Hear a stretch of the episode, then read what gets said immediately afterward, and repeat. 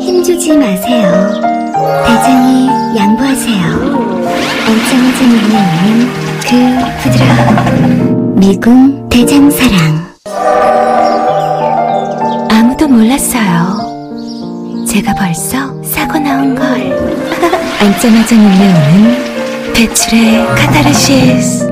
빅동의 추억. 미궁 대장사랑.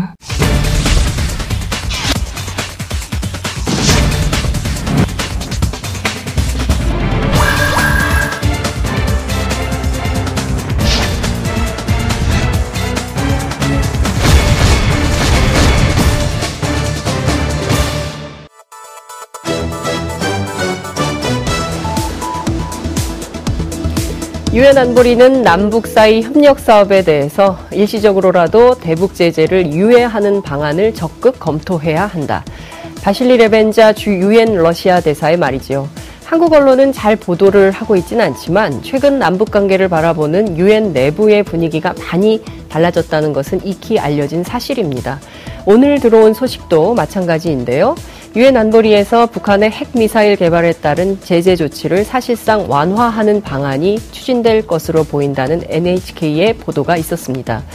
지난 9월까지 유엔 안보리 의장국은 미국이었고요. 어, 이번 달은 볼리비아가 의장국을 맡게 되는데요. 4차 로렌티 대사는 대북 제재가 북한 주민 생활에 영향을 주어서는 안 된다는 명확한 공동 인식이 있다고 밝혔습니다. 실제 유엔 안보리 결의에는 대북 제재가 인도적 상황에 악영향을 끼쳐서는 안 된다는 조항이 있죠. 제재는 대화를 위한 것이지 제재를 위한 제재는 곤란하다는 것이 유엔 안보리의 공식 입장입니다.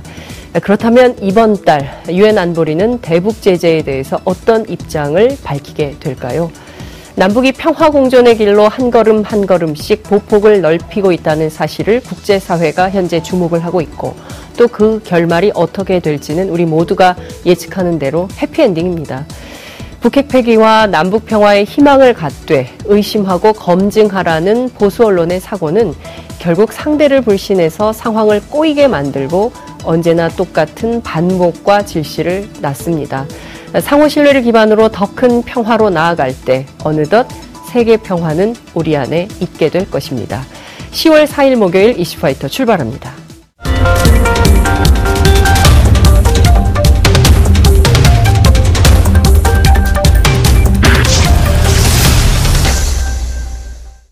깨어 있는 시민들이 꼭 알아야 할 알찬 브리핑, 깨알알 브리핑 시간입니다. 오늘도 어김없이 제 옆에 민동기 기자 나와 계십니다. 어서 오십시오. 안녕하십니까. 네.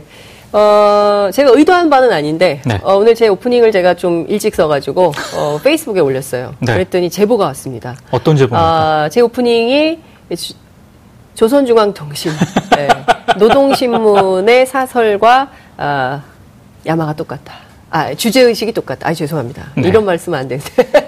예전 같았으면은 네, 예전 같았으면 큰일 날 뻔했습니다. 종북이라고 네. 비난을 받았을 아니 근데 그 국제사회가 많이 바뀌었어요. 그렇죠. 그리고 우리 언론이 과도하게 미국 중심적 보도를 하고 있습니다. 그렇습니다. 러니까 미국이 어떤 판단을 하는지 굉장히 보수적 관점으로 그리고 보수적 관점이 아니라 어 뭐라고 표현해야 됩니까? 좀 일이 안 되는 우려가 많은 걱정이 많은 거죠. 그렇죠. 그러나 국제사회에는 물론 미국이라는 강대국이 있지만 그 밖에 다른 국가들이 다 존재하는 거 아니겠습니까? 네. 그래서 힘 있는 국가도 있고 또 그렇지 않은 국가들도 있지만 다양한 생각들이 어우러져서 어떤 국제사회가 종합 판단을 하고 있는지 정도는 우리 국민들이 알아야죠. 그러니까 중동 문제가 대표적이라고 저는 생각을 네. 하는데 중동 문제를 제대로 알기 위해서는 예. 그 해당 지역 언론들의 보도라든가 이런 걸 그렇죠. 좀 면밀히 분석을 해야 되잖아요. 맞습니다. 근데 우리는 이 중동 문제의 대부분을 흔히 말하는 네. 미국과 유럽 언론의 시각으로 보기 그렇죠. 때문에 굉장히 좀 어떻게 보면 편협한 기준을 가지고 있는 거죠. 그렇습니다. 어쨌든 이제 서방 세계 주류의 시각이 어떤가에 그렇죠. 따라서 굉장히 뭐 세계가 좌우되기도 하죠. 그렇지만 네. 그렇지 않은 시각이 존재한다는 것도 이슈파이터에서는 알려드릴 책무가 있다. 네. 저는 그렇게 생각합니다. 그리고 지금은 세계 평화의 길로 나가고 있지 않습니까? 그렇죠. 한반도에서부터 시작해서 그렇기 때문에 이 민주주의와 평화를 주도하고 있는 한반도 이 한반도에 대해서 세계가 주목하고 있다는 점도 말씀드리면서 자부심으로 첫 번째 키워드 보겠습니다. 유력자의 자녀들입니다. 뭔가 좀 아, 그렇습니다. 이게 제가 보기에는 또 채용 비리가 나왔죠. 그렇습니다. 아, 나오네요. 예. 오늘 경향신문이 경영. 예. 보도한 내용인데요. 신한은행이 2013년부터 2016년까지 네. 국회의원, 네. 유력 재력가, 그리고 금융감독원 직원의 자녀, 네. 더더군다나 이 신한은행 부서장 자녀들을 네. 음. 별도로 관리해 와서 이 점수를 조작한 것으로 드러났습니다. 야, 남녀 합격자 비율도 3대 1로 맞추려고요. 왜 기- 3대 1입니까? 이것도 좀 이상한데 네. 이 기준 자체도 아니 1대1 이상한데 하든지 2대 2 하든지 3대 3 해야지. 왜 3대 1입니까?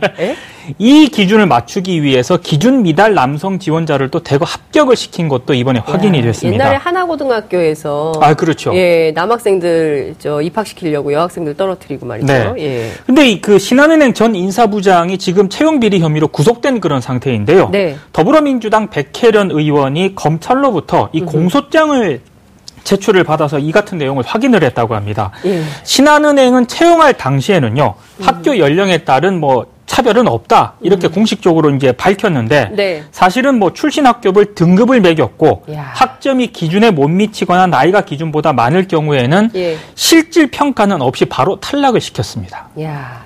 학교 연령에 따른 차별은 없다는 것은 그냥 레토릭에 불과했던 거군요. 대외 홍보용이었던 대외 거죠. 홍보용이고 그렇습니다. 실제로는 내부적으로는 그냥 예, 아주 그 면밀하게 따져가지고 나이 많으면 안 돼. 그 다음에 그 스카이 아니면 안 돼. 뭐 이런 기준선을 갖고 뽑은 거 아니에요. 그 실제로요 네. 어떤 기준선이 있었냐면 예. 이게 필터링 컷이라는 그런 제도를 내부적으로 시행을 했다고 해요. 그건 뭡니까? 필터링 컷은 뭡니까? 그러니까 학점이라든가 연령이 참나. 이 신한은행이 봤을 때 기준 미달인 그 지원자 있지 않습니까? 예, 예. 이건 그냥 심사 없이 바로 떨어뜨리는 그런 제도였다고 하는데 네. 학점 또한 최상위대 출신은 3.0만 넘으면 되는데 학점이에요. 그렇습니다. 아, 지방대는 3.5 이상이어야 됐고요. 예. 그리고 야, 나이도요. 네. 남성 같은 경우에는 28세라든가 29세, 여성은 26세 또는 27세가 넘으면 네. 서류 전형 심사 대상에도 오르지 못했다고 합니다. 그냥 바로 탈락을 시켰다는 그런 얘기입니다. 요새 학생들은 그 등록금 문제 때문에 휴학도 많이 하고요. 아, 그렇죠. 그리고 스펙을 쌓아야 되니까 취직도 잘 안 되고. 네. 그래서 되게 학교를 굉장히 오래 다니더라고요. 그렇습니다. 예, 예전처럼 뭐, 어, 딱 고등학교 졸업하고 재수 안 한 경우에 뭐 23살 여성 같은 경우에 그렇게 다 졸업을 못 하더라고요. 그렇죠. 예. 뭐 어학연수도 갔다 와야 나원연수도 되고. 갔다 와야 되고 뭐 무슨 교환 학생도 있고 그렇죠. 뭐가 되게 많더라고요. 근데 이렇게 필터링 컷으로 네. 자신들이 정한 기준에 미달하면 바로 그냥 탈락을 시키지 않았습니까? 네. 근데 필터링 컷 대상자라 하더라도요. 예. 이른바 유력 자가 이 청탁한 지원자 있지 않습니까? 이 사람들은 통과합니다. 이게 이제 문제라는 건데요. 저게 뭡니까? 득장. 이 득장이라는 것도 예. 흔히 말하는 특이자 명단, 네. 그 인사 담당자들이 유력자가 이제 지원 청탁을 하지 않습니까? 청탁을 하면은 특이자 명단에는 득자를 붙였고요. 음. 부소장 명단으로 관리를 할 사람 지원자는 어, 또 장자를 붙였다고 합니다. 네. 이런 식으로 이제 특별 관리를 해왔다는 건데 뭐 신한은행이. 예. 지난 4년간 이런 식으로 지원자 1,800여 명을 부당하게 탈락을 시키거나 아니면 부정 합격시킨 것으로 드러났습니다. 그러니까 사실상 뭐 이런 거잖아요. 어, 민상무. 뭐 국회 기재위 네. 위원이에요. 네. 예? 뭐 이런 사실은 아니지만 실제로 이런 경우에 청탁을 하고 네. 네, 뭐 이번에 딸이 내 여식이 이번에 넣는데 네. 아니면 내 아들이 거기 넣는데 좀잘좀 봐주세요. 뭐 이러면 득이군요.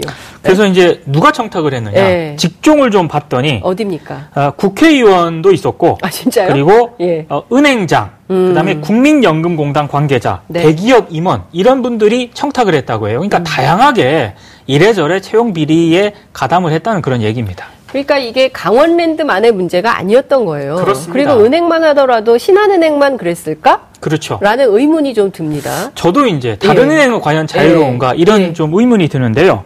저는 이러다가 정말 채용 불신 있지 않습니까? 취업 준비생들의 채용 불신만 계속 높아지는 것 아닌가 이런 생각이 드는데 아, 결정적으로 여성분들 입장에서 지금부터 전해드릴 소식을 아마 들으신다면 네. 굉장히 분노를 하실 것 같은데요. 준비합시다.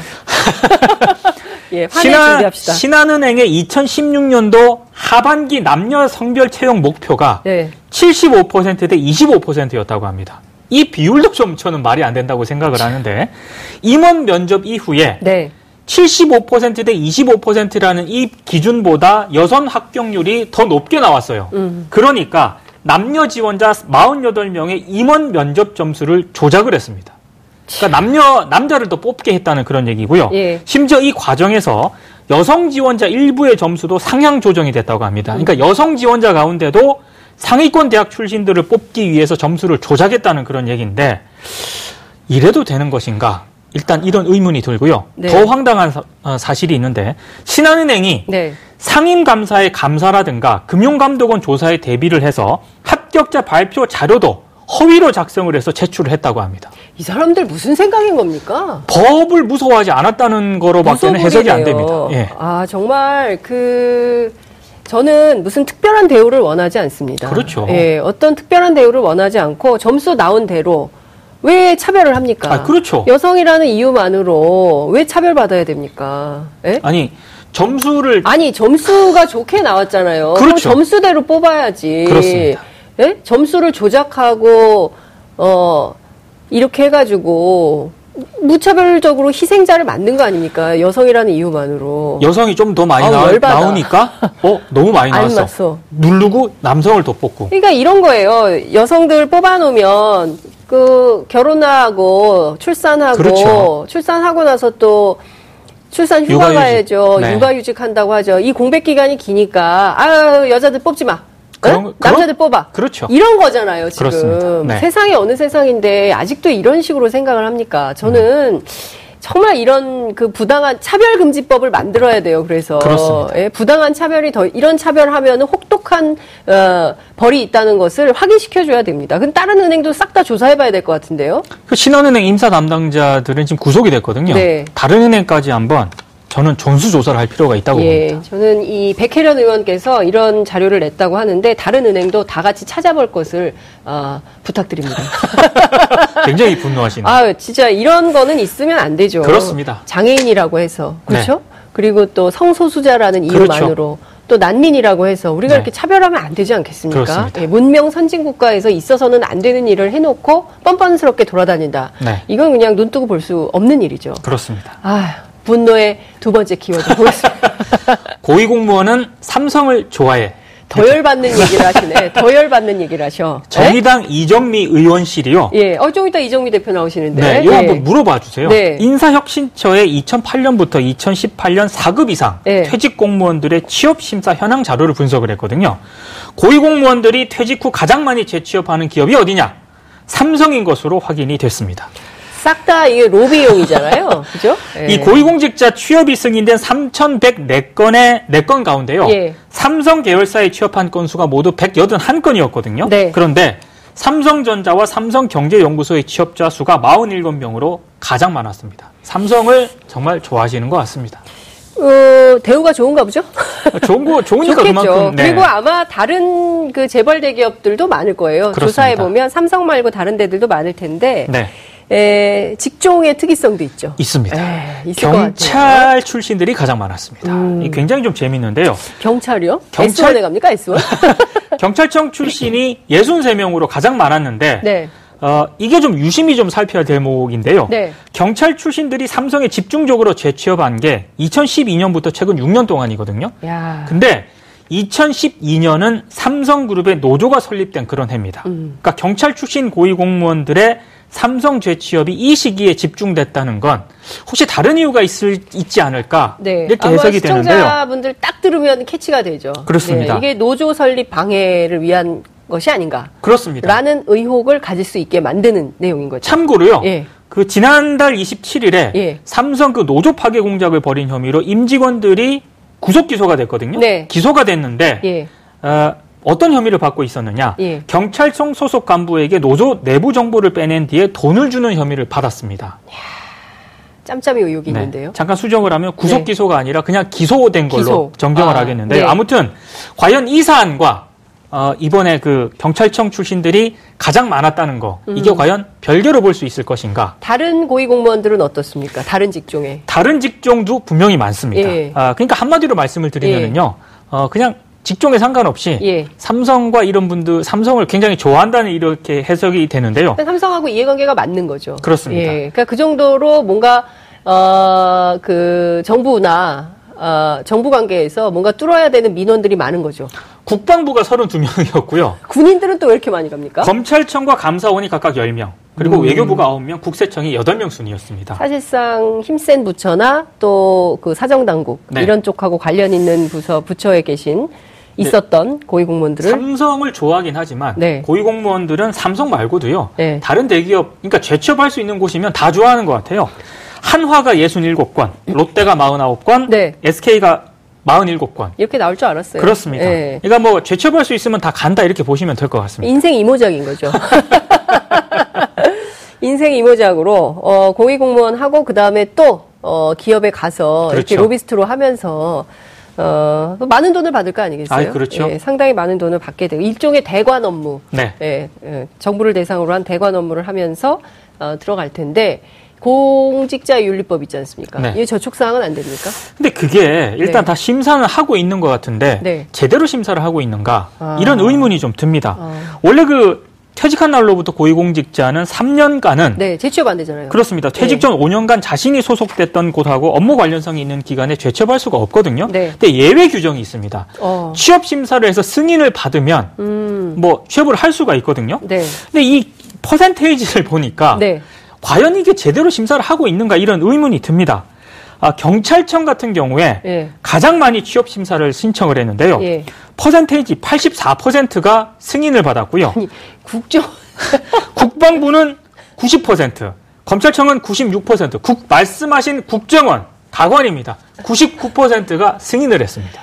아니, 그러니까 저거는 그냥 보지도 않고 해준다는 얘기예요. 네, 사인 이렇게 그냥 해준다는 사인 거죠. 해주는 거예요. 그러니까 네. 거수기 역할밖에 안 하고 있다는 건데 저런 거 왜 하는 겁니까? 그러니까 예외 규정이 예외 규정이 아니라 그냥 일반 규정이라고 보시면 될것 어떤 같습니다. 사람들은 그 회사에 취직 열심히 노력해서 회사에 취직했다가 그 정년도 못 하고 나와서 그렇죠. 그 다음에 주변에 치킨집, 피자집 하면서 굉장히 어렵게 살고 있어요. 네. 그걸 하는 게 잘 되면 좋은데 또 망하는 경우도 많습니다. 그렇습니다. 이렇게 어렵게 사는 분들이 있는데 고위공직자씩이나 해놓고 네. 그 다음에 저런 민간 기업에 취직해가지고 또 밥벌이를 하고 그렇죠. 평생 이렇게 해서 자기는 잘 먹고 잘 살고 네. 정책도 그런 방식으로 하게 하고 그렇습니다. 재벌 대기업들 이해관계에 딱 맞게 노력해주고 네. 그러면 고위공직자의 공무원으로서 자격이 있는 겁니까 없는 겁니까? 저는 없다고 보고요. 예. 그래서 예. 어. 아 오늘 열받는 뉴스가 굉장히 많. 취업 심사에 관한 전반적인 재점검이 정말로 필요하다. 예. 매우 심각합니다. 이런 식으로 할 거면은 예. 사실상 사무화된 저는 왜 합니까 이런 그렇습니다. 예, 99%가 뭡니까 99%가 더더군다나 국정원 국정원 출신들이 출신. 국정원 출신들 가서 뭐 하겠어요? 예? 뒷조사하는 건 아니겠죠. 그럴까봐 좀 걱정입니다. 됩니다. 예. 그런 거 하면 안 됩니다. 그렇습니다.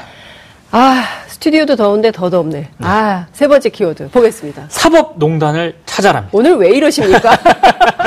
오늘 왜 이렇게 저를 화나게 하십니까? 에? 분노의 에, 브리핑이에요. 예. 사법농단 찾기는 굉장히 쉽거든요. 아니, 쉽죠. 널려 있지 않습니까? 인터넷 검색하면 다 하면 나와요. 다 나오는데 예. 아, 법원행정처가 최근 2018 사법연감을 발간을 했습니다. 네. 1200쪽이 넘는 방대한 분량인데 1200쪽 가운데 이 사법농단 관련된 그 분량을 찾기가 굉장히 어렵습니다.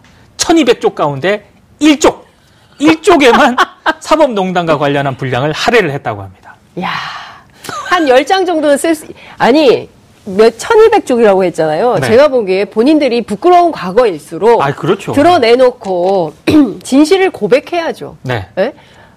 몰라. 이런 일 없었어. 이게 아니라 네. 사실은 우리가 이런 과거에 부끄러운 일, 부끄러움도 역사예요. 그렇죠. 그리고 후대에 그런 역사가 되풀이 반복되지 않도록 노력하는 게 선대의 역할인 겁니다. 그렇습니다. 그런데 어떻게 한쪽을 씁니까? 1200쪽 가운데 1쪽 그렇게 할애를 했는데 그 양도 저는 문제가 있다고 보는데 네. 그 기술한 내용이 있지 않습니까? 아니 한쪽에 그렇게 요약을 잘합니까? 아, 그래서 저는 예. 뭔가 대단히 좀 압축적으로 했나 보다라고 생각을 했는데 예. 그게 아니고요. 예. 대충 기술했습니다. 어떤 내용이냐면 예. 법원 연구의 중복 가입 해소 조치에 대한 판사들의 반발, 대법원 고위법관의 부당한 지시 등 법원 행정처의 사법 행정권 남용 행위가 대법원 진상조사위 조사를 통해 드러나자 각급 법원 판사회의는 추가 조사, 전국 법관 대표회의 소집을 요구했다.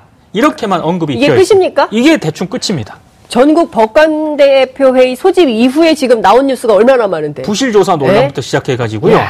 어, 그 뒤에 파문이 굉장히 네. 또 핵심적인데 네. 그거 다 뺐고요. 양승태 사 양승태 대법원장의 사법농단의 의혹을 받고 있는 내용만 정리해도 그게 어딘데요? 더 황당한 건 네. 이제 말씀드릴 그 이 내용입니다. 네. 양승태 대법원장과 관련된 이런 부분이 있지 않습니까? 네. 이 부분이 조금 황당한데요. 양승태 대법원장은 엄정한 조치를 취할 것이며 전국 법관 대표 회의를 소집을 해서 개선책을 논의할 자리를 마련하겠다는 입장을 밝혔다. 이렇게 기술한 부분이 있는데 무슨 해-? 해결 노력을 강조한 부분만 이 언급이 되어 있고요. 정작 양전 대법원장이 방해를 하거나 수사에 제대로 응하지 않는 이런 부분에 대해서는 아예 언급이 없습니다. 아, 참 너무합니다. 아, 이거는 아, 우리 사법부 진짜 아, 참 몰 염치합니다. 아이, 그렇죠. 염치가 너무 몰렸어요. 그렇죠. 아, 이런 식으로 하면 안 되죠. 근데 이 사법 영감 예, 같은 경우에는요. 예. 사법부의 공식 역사서에 해당하거든요. 그렇습니다. 근데 이게 1200쪽 가운데 1쪽을 사법농단에만 할애를 하고 그 1쪽마저도 대충 기술했다고 하는 것은 어, 정말 이게 국민들을 너무 좀 우습게 보는 게 아닌가 이런 생각이 좀 듭니다. 국민들도 그렇고요. 후대 판사들에게 무슨 면목으로 이분들이 2018년을 정리하려고 네. 예? 후대의 판사들이 이걸 보고 무슨 생각을 하겠습니까? 그렇습니다. 예? 정말 부끄럽구나. 아니 이러다가 진짜 정말 창피하다. 이런 생각하지 않겠습니까? 사법농단과 관련된 검찰 수사가 진행이 되고 있지 않습니까? 예. 이러다가 나중에 정말 음. 큰 어떤 그런 이 의혹이라든가 이런 게 나온다면 네. 2018년 사법 영감 자체가 지금 비판의 대상이 되지 않을까 싶습니다. 분석행위 날것 같습니다. 해야죠. 이게 뭡니까? 다시 쓰십시오. 그렇습니다. 예, 다시 써야 되고요. 정말 부끄러운 역사일수록 바- 자성하는 노력을 보일 때 국민들이 보고 그래 등을 두드려주면서 그렇죠. 다시 한번 출발하시라라고 네. 건네게 되는 겁니다. 그게 그렇습니다. 인지상정이에요. 그런 거 없이 끝까지 뻔뻔하게 우리는 잘못한 거 없다라고 네. 하면 국민들이 끝까지 추적을 합니다. 그렇습니다. 예. 아, 분노의 브리핑. 오늘 여기까지 듣겠습니다. 고맙습니다. 고맙습니다. 여러분들께서는 지금 생방송으로 진행하는 장윤선의 이슈파이터와 함께하고 계십니다. 오늘 방송 좋았나요? 방송에 대한 응원 이렇게 표현해주세요. 다운로드하기, 댓글 달기, 구독하기, 하트 주기.